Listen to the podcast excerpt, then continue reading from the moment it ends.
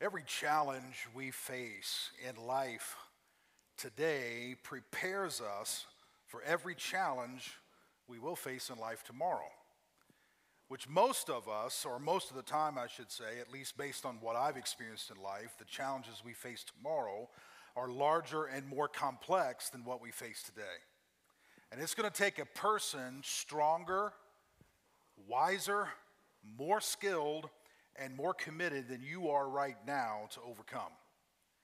Every difficult situation is an opportunity to become the man or woman required to overcome. But we often miss this. We fail to see the small challenges in life that come our way, what seems like insignificant challenges, that they're actually big opportunities, and we can't see it. We can't see it because our vision is impaired. We are too often blind to what's really going on in life. But each challenge is an opportunity, an opportunity for us to learn, an opportunity for us to grow and to be prepared for what's next. Well, this is how we began last week's message. And if you were with us, you remember we then launched into a well known story found in Mark chapter 6. And most of you are familiar with this story, especially if you grew up in church or you went to VBS or something like that. It's the story of the miraculous multiplying of the bread and fish. After Jesus, after listening to Jesus, thousands of people were famished. They had been with him all day, hanging on to every word he taught, and by the evening, they were hungry. And the disciples came to Jesus and said, Jesus, you've got thousands of people who've been with you all day. It's been a hot day.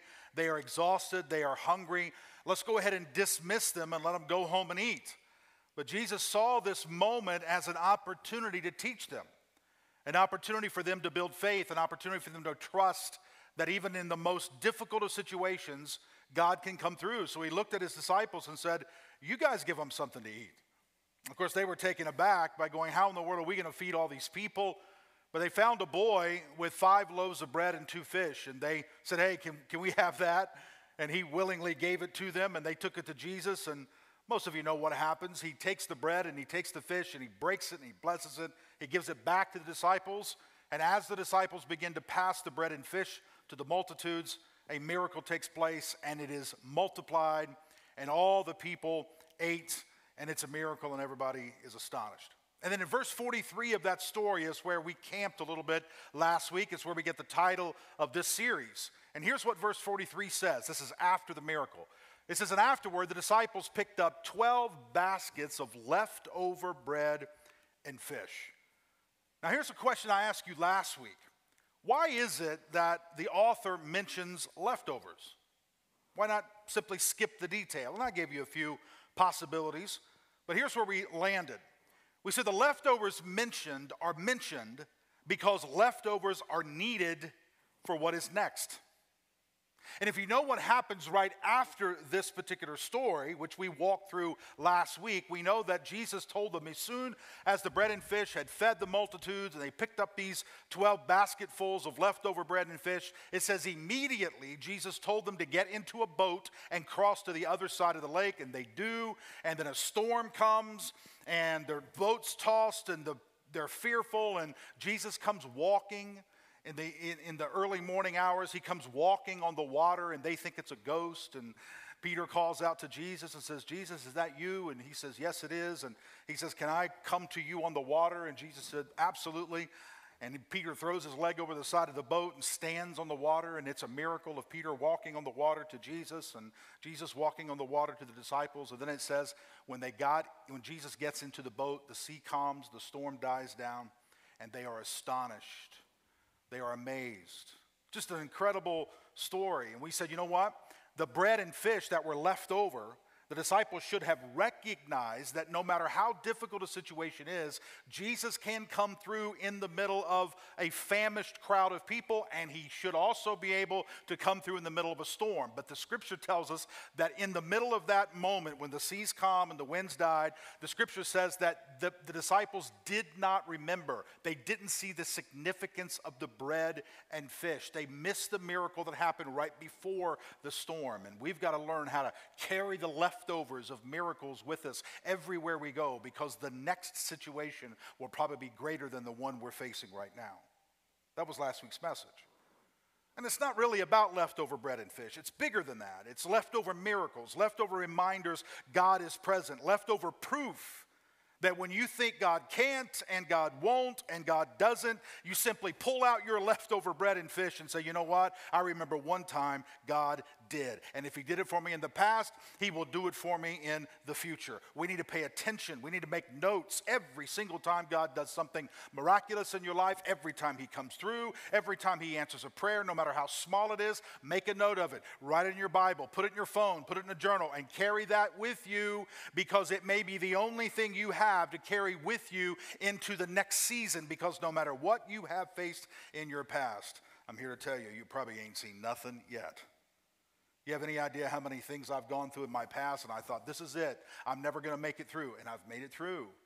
Only to find that the next challenge, the next giant, the next issue was even greater than the one before it. But I learned in the small one how to overcome the next one. And I learned in this one how to overcome the next one. That's what we talked about last week. It was a great message. The preacher did a fantastic job. You should have been here if you weren't, okay? Now, with all of that kind of in the background, that's kind of the wallpaper, if you will, painted there. I want to move into another part, another um, encounter Jesus has in John chapter 4. So just kind of keep the bread and fish, the miracles in mind, and how we need to carry leftovers with us, because this is a fascinating story. It happens at the end of a discussion, this, this encounter that I want you to see. It happens at the end of a discussion Jesus has with a Samaritan woman who is drawing water from a well. Let me set the story up for you. Jesus chooses to go through the city of Samaria, which is uncommon for a Jewish man. If you know anything about the history between the Jews and the Samaritans, which some of you do, some of you do not, they, they had a history of just being bitter enemies. In fact, it was very common that if you had to go to a city above Samaria, north of Samaria, if you were a Jewish uh, person, you just bypassed the city of Samaria entirely. Even if you had an hour, add, add an extra hour onto your trip, that was okay because you were not going to go into Samaria. Because if you go into Samaria, you're going to run into Samaritans, and Samaritans were the bitter enemies of the Jewish people, and they just kind of, you know, avoided them at all costs. But the story tells us that Jesus had to go through Samaria. So something happened that caused Jesus to go into a city that they typically avoided. Not only was he a Jewish man, he was a Jewish rabbi, a religious leader. So, for a religious leader to intentionally go into the city of Samaria was unheard of. So, Jesus goes into Samaria and he has a reason for going, which we'll find out in a moment. And he arrives at the hottest part of the day, and he is tired and he is thirsty. The disciples say, Well, hey, we've been traveling a long way. We're tired. We're thirsty. We're hungry. We're going to go on into the city and see if we can find something to eat, Jesus. We'll see you in a little while. And Jesus sits down at a well. And while he's at the well, this woman comes to draw water. And she also comes, very interestingly, at the hottest part of the day. And all of a sudden, this woman and Jesus get into a fascinating discussion. In fact, Jesus engages her in a deep and intimate conversation about her past broken marriages, about her living situation, her theological confusion, on and on. And at the end of the discussion, the woman is thrilled Jesus stopped by. In fact, she gets so excited that he came by. She, she, she runs into town and she tells all of her friends and anybody else who would listen, hey, you got to come meet this guy that I met at the well a few minutes ago. He knows everything about my past. Maybe, just maybe, he is the Messiah. And right at the end of the conversation, right when this lady is getting excited and she drops her, her pail of water and she runs back into town, the disciples show up. Remember, the disciples had gone to get food. Well, while they're getting food, Jesus and this woman's having this discussion. They arrive at the tail end of the discussion Jesus is having with the Samaritan woman, and she's excited, and they watch her get up and run past them back into town, and they're kind of like, well, that, that was kind of weird. Jesus, what's going on? You're, you're talking to a Samaritan woman in public. Not only we typically aren't even in Samaria, but you are a religious leader. You need to watch your public image. And now you've chosen to speak to a woman in broad daylight, a woman without her husband, and you're without a wife. And it does not look good for you to be talking to this woman in the middle of you know, the city like this. What is going on? And when they arrive, Jesus finishes this conversation. She gets excited. She goes into town. And here's what I want you to see is this conversation that Jesus and his disciples have with one another. The disciples miss the significance of this moment. They do not give credence to Jesus speaking with this woman, except for the awkwardness of the exchange taking place in public between a Jewish leader and a Samaritan woman. So the disciples look at Jesus and they say, Okay, uh, Jesus, would you like something to eat? That's literally what happens. Remember, they go into Samaria to get food. They come back. When they arrive, Jesus and this woman is talking. The woman gets excited. She runs into town and says, Hey, come meet a man who knows everything about me. Maybe he is the Messiah. And they watch the woman run away, look back at Jesus and say, Hey, Jesus, would you like something to eat? We got cheeseburgers, onion rings, ketchup, you know, diet soda. Would you like something? And then Jesus says this I'm full. I've already eaten. No, thank you. And by the looks like it, looks of it, you don't have any idea what I'm talking about. And again, the significance of this moment and the power of what Jesus said lost on these disciples. They don't see the significance, and I'm going to tie this up in a minute. They don't see the significance of Jesus having this conversation with the woman.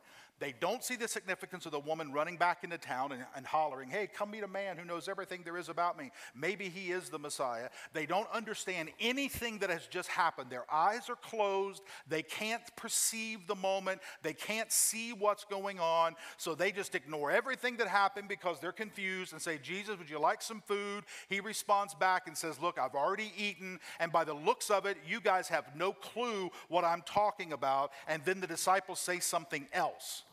Did somebody bring Jesus something to eat? That's how blind they are. They can't see anything that is going on. They only see the surface. They can't see behind the events that are taking place to really see what's happening. And then Jesus drops the mic. And here's what he says to them Guys, I am fed I don't need your cheeseburgers and your onion rings. I am fed. I don't need your drive through. I am fed. I don't need the food that you've packed and brought to me. I am fed by doing the will of the one who sent me and by completing his work. Have you ever noticed that statement before? If you've read this story in John 4, have you ever just stopped and really focused in on what Jesus says here in verse 34? He is talking about real food, deep nourishment. He is saying, doing the will of his Father and completing the work of his Father is food, it is nourishment, it is fuel, so much so.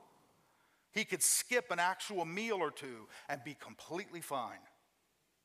Jesus preferred to sit at a well under Israel's scorching sun and speak with a confused, forgotten, divorced woman than sit at an air conditioned table and pull up to a steak dinner. There is something about fulfilling his father's agenda, watching the life of this woman change for the good, answering her questions, validating her existence, guiding her onto a new path. It was more fulfilling, more satisfying, more enriching than any meal anybody could provide. When the disciples come back with food and they say, Hey, would you like something to eat? He says, Guys, I don't want anything to eat. Did you not just see that woman walk away in fact, she didn't walk away, she ran away. Did you see her? Did you see the look of excitement on her face? Did you see the smile? Did you see this woman who ran back into town? Did you hear what she was saying to her friends? She was saying, Come meet a man who knows everything about me, and maybe he's the Messiah. Guys, did you not hear that? Well, we, we heard it, but we didn't know what was going on. Exactly. You don't know what's going on. You see what's happening, but you don't know what's going on. And just like the disciples standing around him that afternoon, there are some of us listening to this message and we have no idea what's going on. We don't know about this kind of fulfillment. The only fulfillment we understand is more food, more clothes, more houses, more followers on Instagram, and friends on Facebook. And folks, that is, that's not said to guilt trip you or me. It's not said to make us feel less than. I say all of that to do the exact same thing that Jesus tried to do with those guys that afternoon is to wake us up to what's around us, to wake us up to see what's happening in every single nook and cranny of our life. It's to wake us up so that when we get up in the morning, we realize that we have an agenda, we have a purpose, and we have a reason for breathing, and it's more than just eating breakfast and going to work and coming home and paying the bills. More than that. Here's what I mean. Jesus says in verse 35, Don't you guys have a saying? This was a common saying of the day. Four more months and then it's time for harvest. In other words, don't you guys have a saying? And when it's seasonal, hey, just a few more months and it'll be harvest time. Just a few more months and we'll be able to bring the corn in and bring the wheat in. Just a few more months and it'll be the fall of the year and we'll be able to harvest all the work that we have done. He said, You guys have a saying like that. Oh, you're missing it, guys. Come on. Look, I tell you.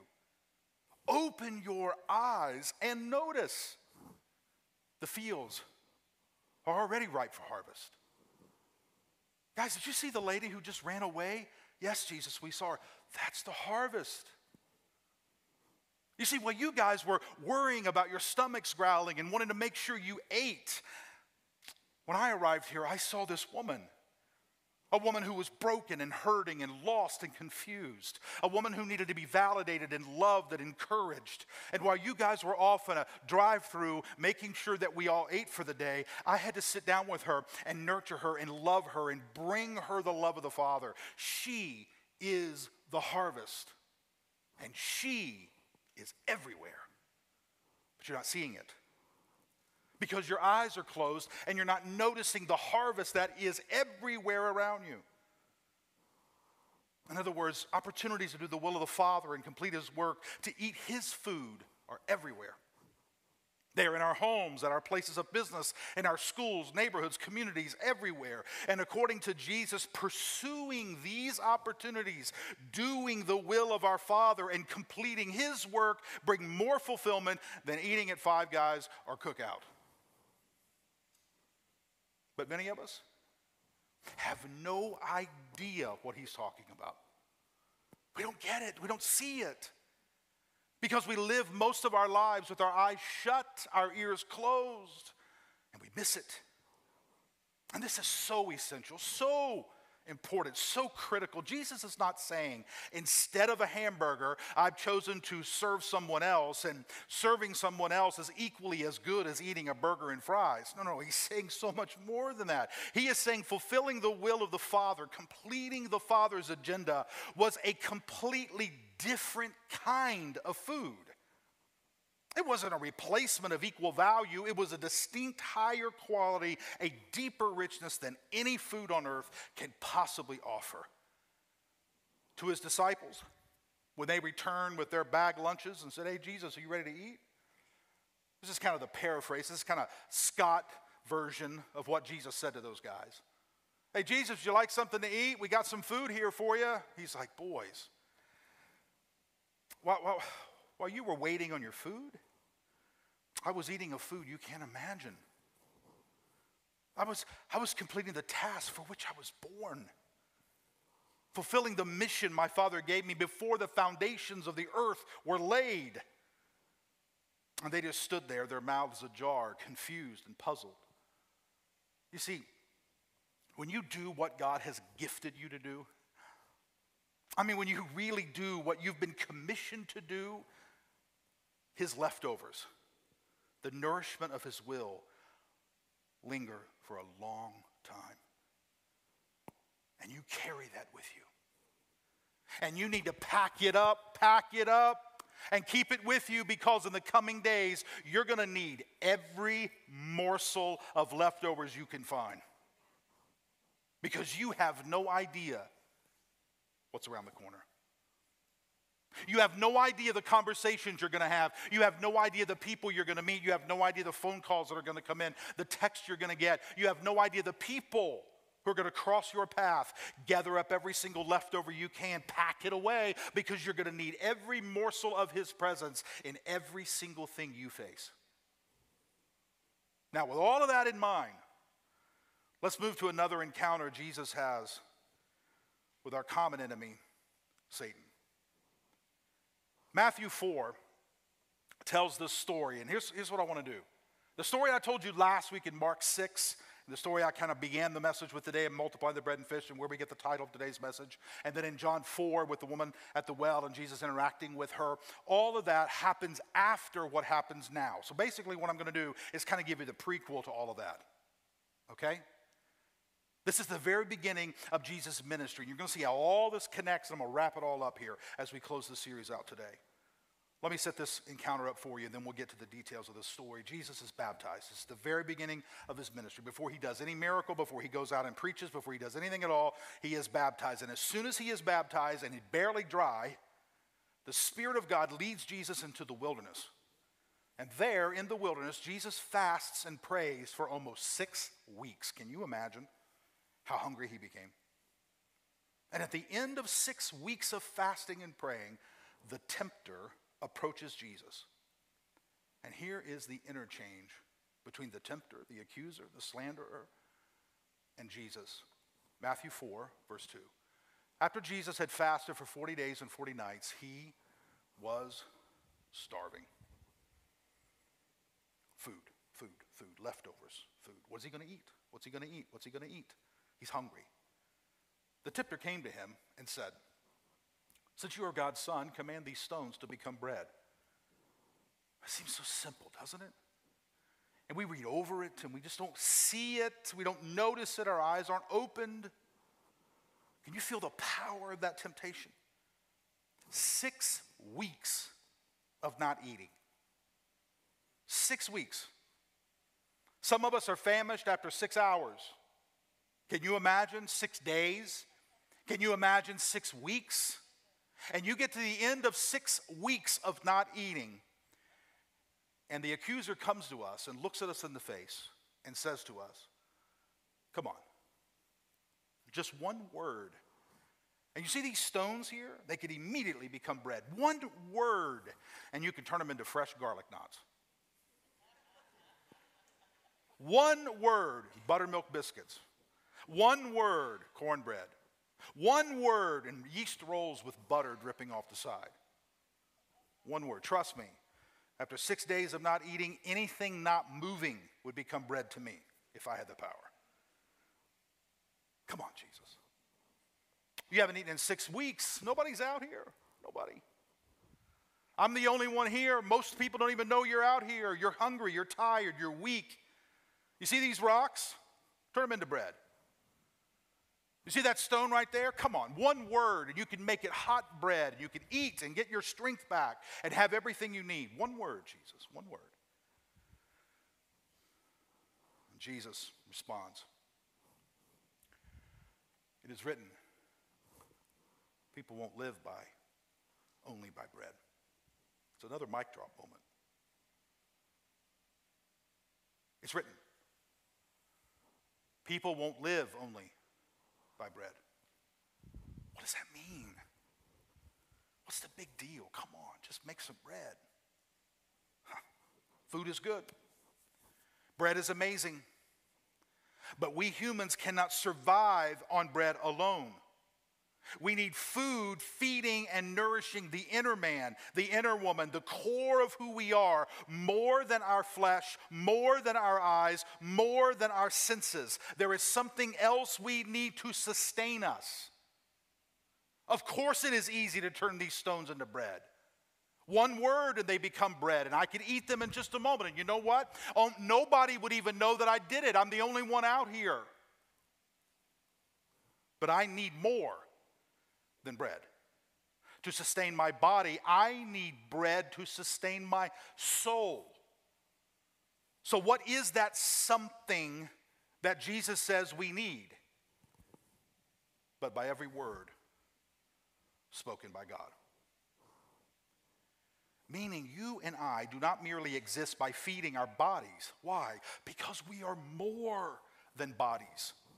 We are more than flesh and blood. We are more than physical beings, but we are so much more than just this what you see and taste and feel and see. We are spiritual beings, and if we feed our bodies, physical bodies, but we neglect to feed our spirits, we will ultimately starve. So Jesus says, Yes, it is easy for me to say a word and feed my body, but I have learned and I am learning that we need more than just physical food. We need spiritual food, and the spiritual food is every word spoken by God.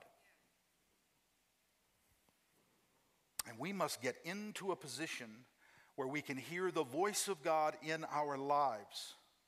Because out of the heart, the mouth speaks. So when we hear God's voice, we are hearing God's heart. And hearing the voice and heart of God and responding to his voice and heart, pursuing his will, completing his work, feeds our spirits and gives us the sustenance we need to survive whatever comes our way tomorrow.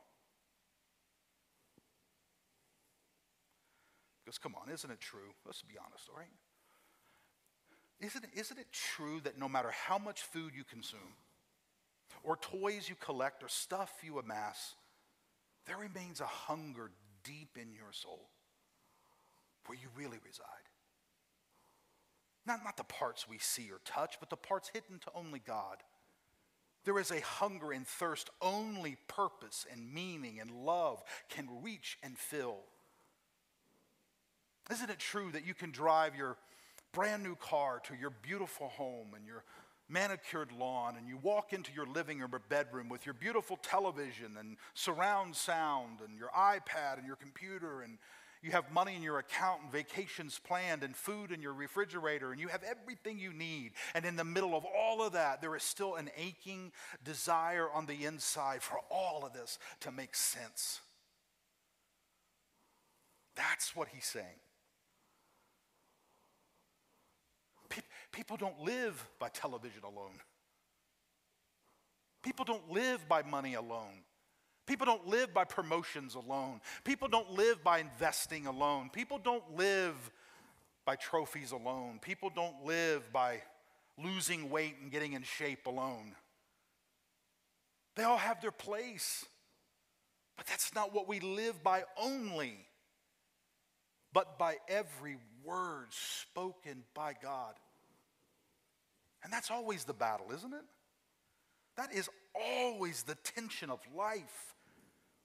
Our tempter, our accuser, our slanderer, the devil, Satan works through all means of communication social media, TV, movies, cliques at work, cliques at church, and our own brains running at 90 miles an hour, constantly whispering in our ears and sometimes screaming to us, What you have isn't enough, you need more. Who you are isn't enough. Prove yourself.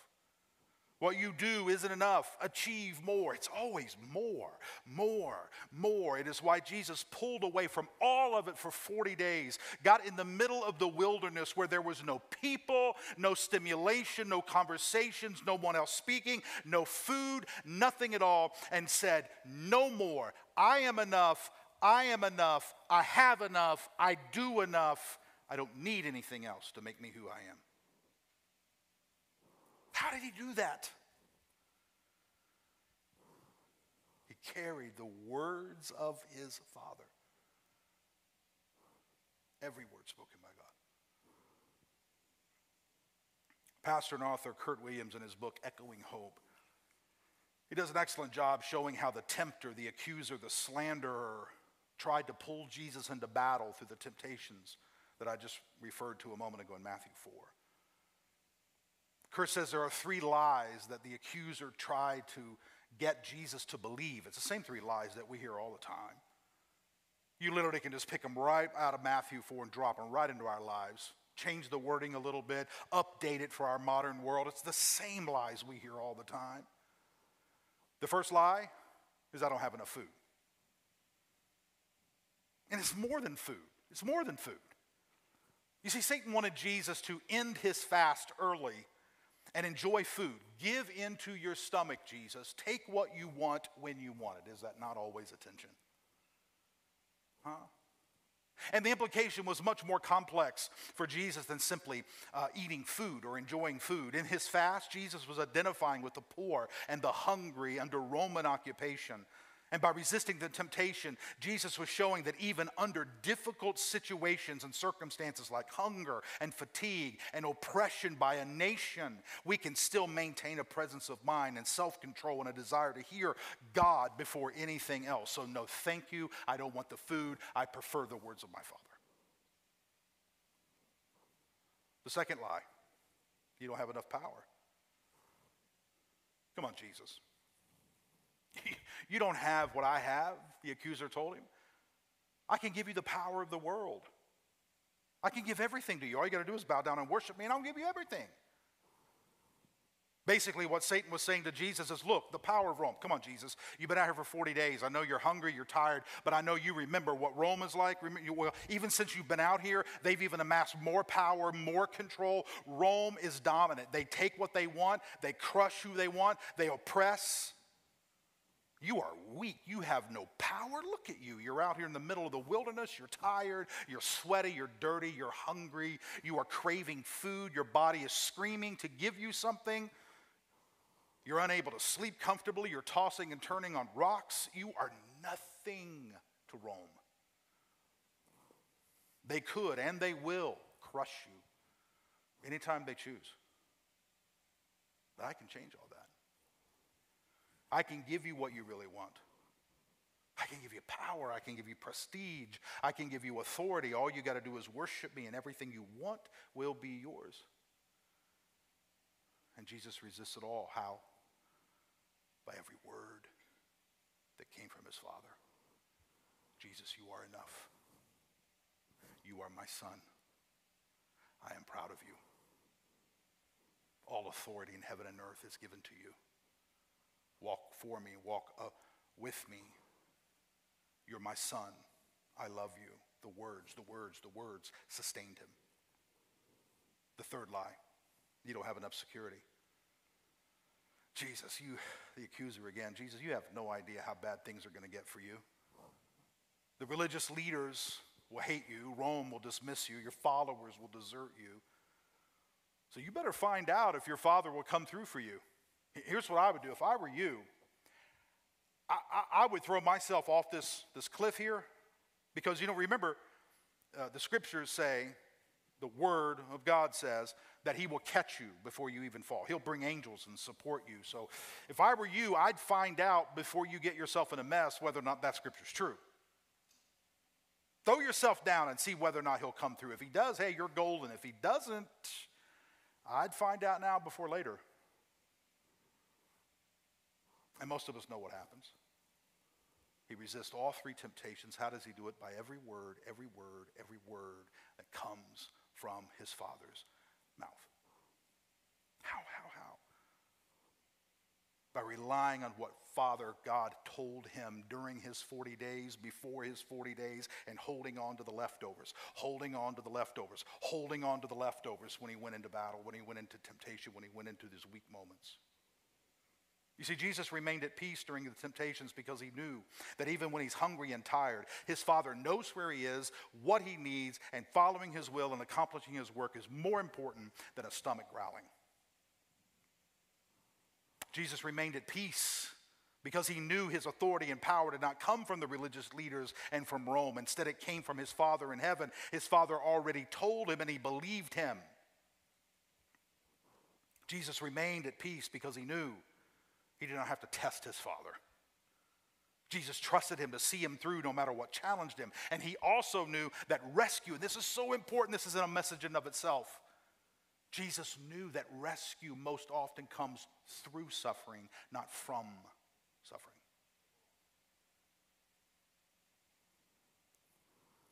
So you want me to throw myself down so that the angels can sustain me and keep me from suffering. That's not how the world is saved. The world is saved through it, not from it. How could Jesus resist concentrated temptations from the devil himself with such beauty and intelligence and wisdom and power? He heard the voice of his Father daily. Do you not think that's the reason why, when it was still early morning and the disciples were snoring, he got up early and found a quiet place to pray? He needed food. Do you realize why he went off for 40 days and 40 nights and fasted and prayed? Before he came back and called his disciples for them to follow him, he needed food, sustenance. He needed to fill himself with the words of his Father. And he carried those leftovers with him into the wilderness. Every word that came from his father's mouth, he carried them. He carried them and he drew strength and clarity from what God said because what his father said radiates from his father's heart. And Jesus knew his father's heart because Jesus invested quality time in his father's presence. So, what does it say about us, God? What does it say about us?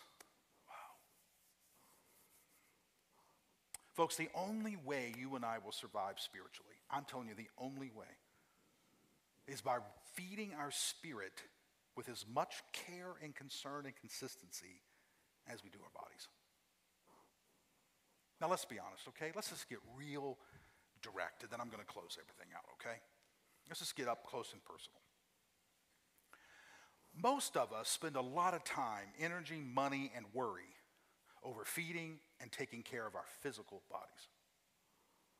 And I'm, I'm not implying we shouldn't. We should. We only have one body, and we should do whatever is necessary to take care of it because when it breaks down, we break down. It's our house, it's where we live, it's, it's how we move, it's, it's it, the energy and all the things that come with our body. Absolutely, we should take care of our bodies. I just want to ask you on top of you taking care of your bodies, or beside you taking care of your bodies, or along with you taking care of your bodies, what about your spirit? You see, when you get up in the morning, you think through breakfast and lunch and dinner. And if, if you are extra careful about calories, then you allow for it. And right now, we're moving into the Thanksgiving season and the, and the Christmas season. And some of you are already planning what you're going to do. And I mean, right now, there's so many cakes and sugar and treats down a grocery aisle. You can just walk down the aisle and gain five pounds. It's everywhere. And you're going to be invited to parties. And you're going to go here and you're going to go there. And everybody's going to stuff all kinds of stuff on your plate. And you're going to think, well, if I eat a little bit now, I can eat a little bit later. But if I eat too much now, I'm going to have to be careful later. You allow for all of that. Some of you weigh yourselves and measure yourselves and take pictures of yourselves and you buy vitamins and supplements and drink horrible juice. I mean, delicious, nutritious juice. And you walk and you run and you lift weights. Wonderful. That is all great, excellent. Keep doing it. But what about your spirit? When you get up in the morning, do you, do you think through your spiritual growth for the day? You journal every calorie and what you eat and how you eat it and when you should and when you shouldn't and the times and the measurements. I'm just asking in the middle of all that, do you think about your spirit? What you put in your mind, your eyes, your ears, your attitude. Whether you're grateful and kind and loving and compassionate, whether you're generous and welcoming and joyful and forgiving. Have you filled your mind with truth and hope and peace? Because, my friend, what you may face tomorrow, you're going to need a whole lot more than you got today. Because you see, we're only one phone call away, we're only one text away, we're only a 24 hour period away from our entire life being different. And I'm not here to scare you, I'm simply here to let's, let's just face reality. We want to make sure that when we get older, we have the energy and, and the bone structure and the muscle structure and the mental game and all that we need to survive. What about your spirit? The only way that you're going to resist the temptations of our common enemy, the slanderer, the accuser, the tempter, is to know God's voice above his voice. And the only way you're going to be able to do that is to carry over the leftovers of God's presence with you everywhere you go. But you can't carry over the leftovers of God's presence if you're never in God's presence.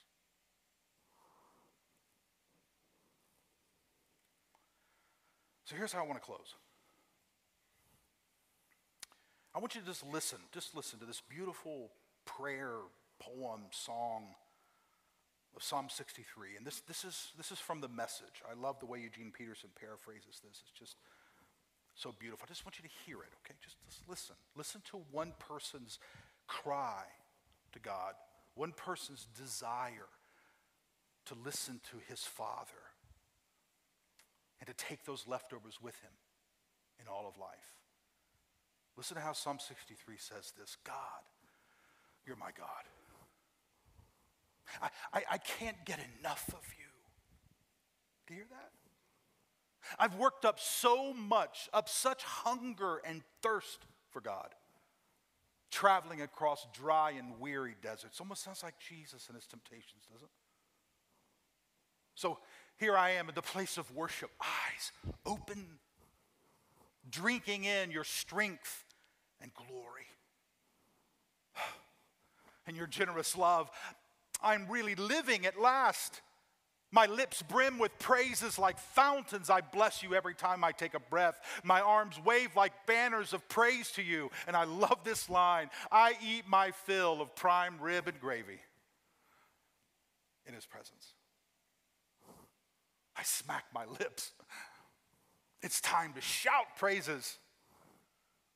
If I'm sleepless at midnight, I spend the hours in grateful reflection because you've always stood up for me. I'm free to run and play. I hold on to you for dear life. And you hold me steady like a post. That's a man, that's a woman who holds tight when temptations come. That's a man, that's a woman who says, you know what, above and beyond all the other voices that clamor for my attention, I hear his. That's a man, that's a woman who says, you know what? Yes, my stomach is hurting, and, and yes, my head is spinning, and yes, temptations are everywhere. But I carry the leftovers that I need because I've been in his presence. I've heard his voice. I know his heart. I'm going to be okay. Now, it's possible there's some of you who listen to that and this whole entire message, and you're just thinking, because this is how I would feel if I were sitting out there and and you're like, you know, I I don't even know what that means. Like I. I,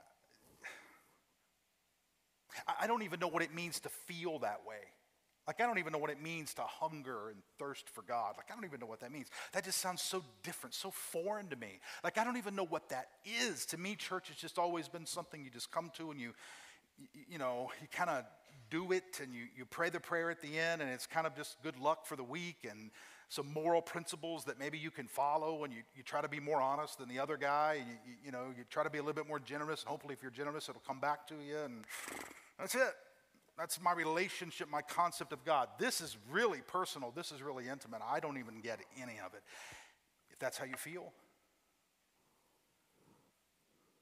then say that to god Say it.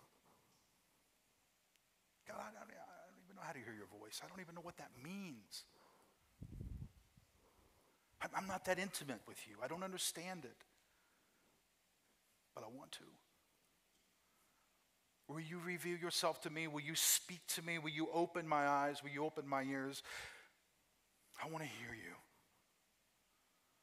Because I got a lot of stuff on the outside, but on the inside, I need your voice. And based on experience and based on Scripture, He'll speak. Let's pray.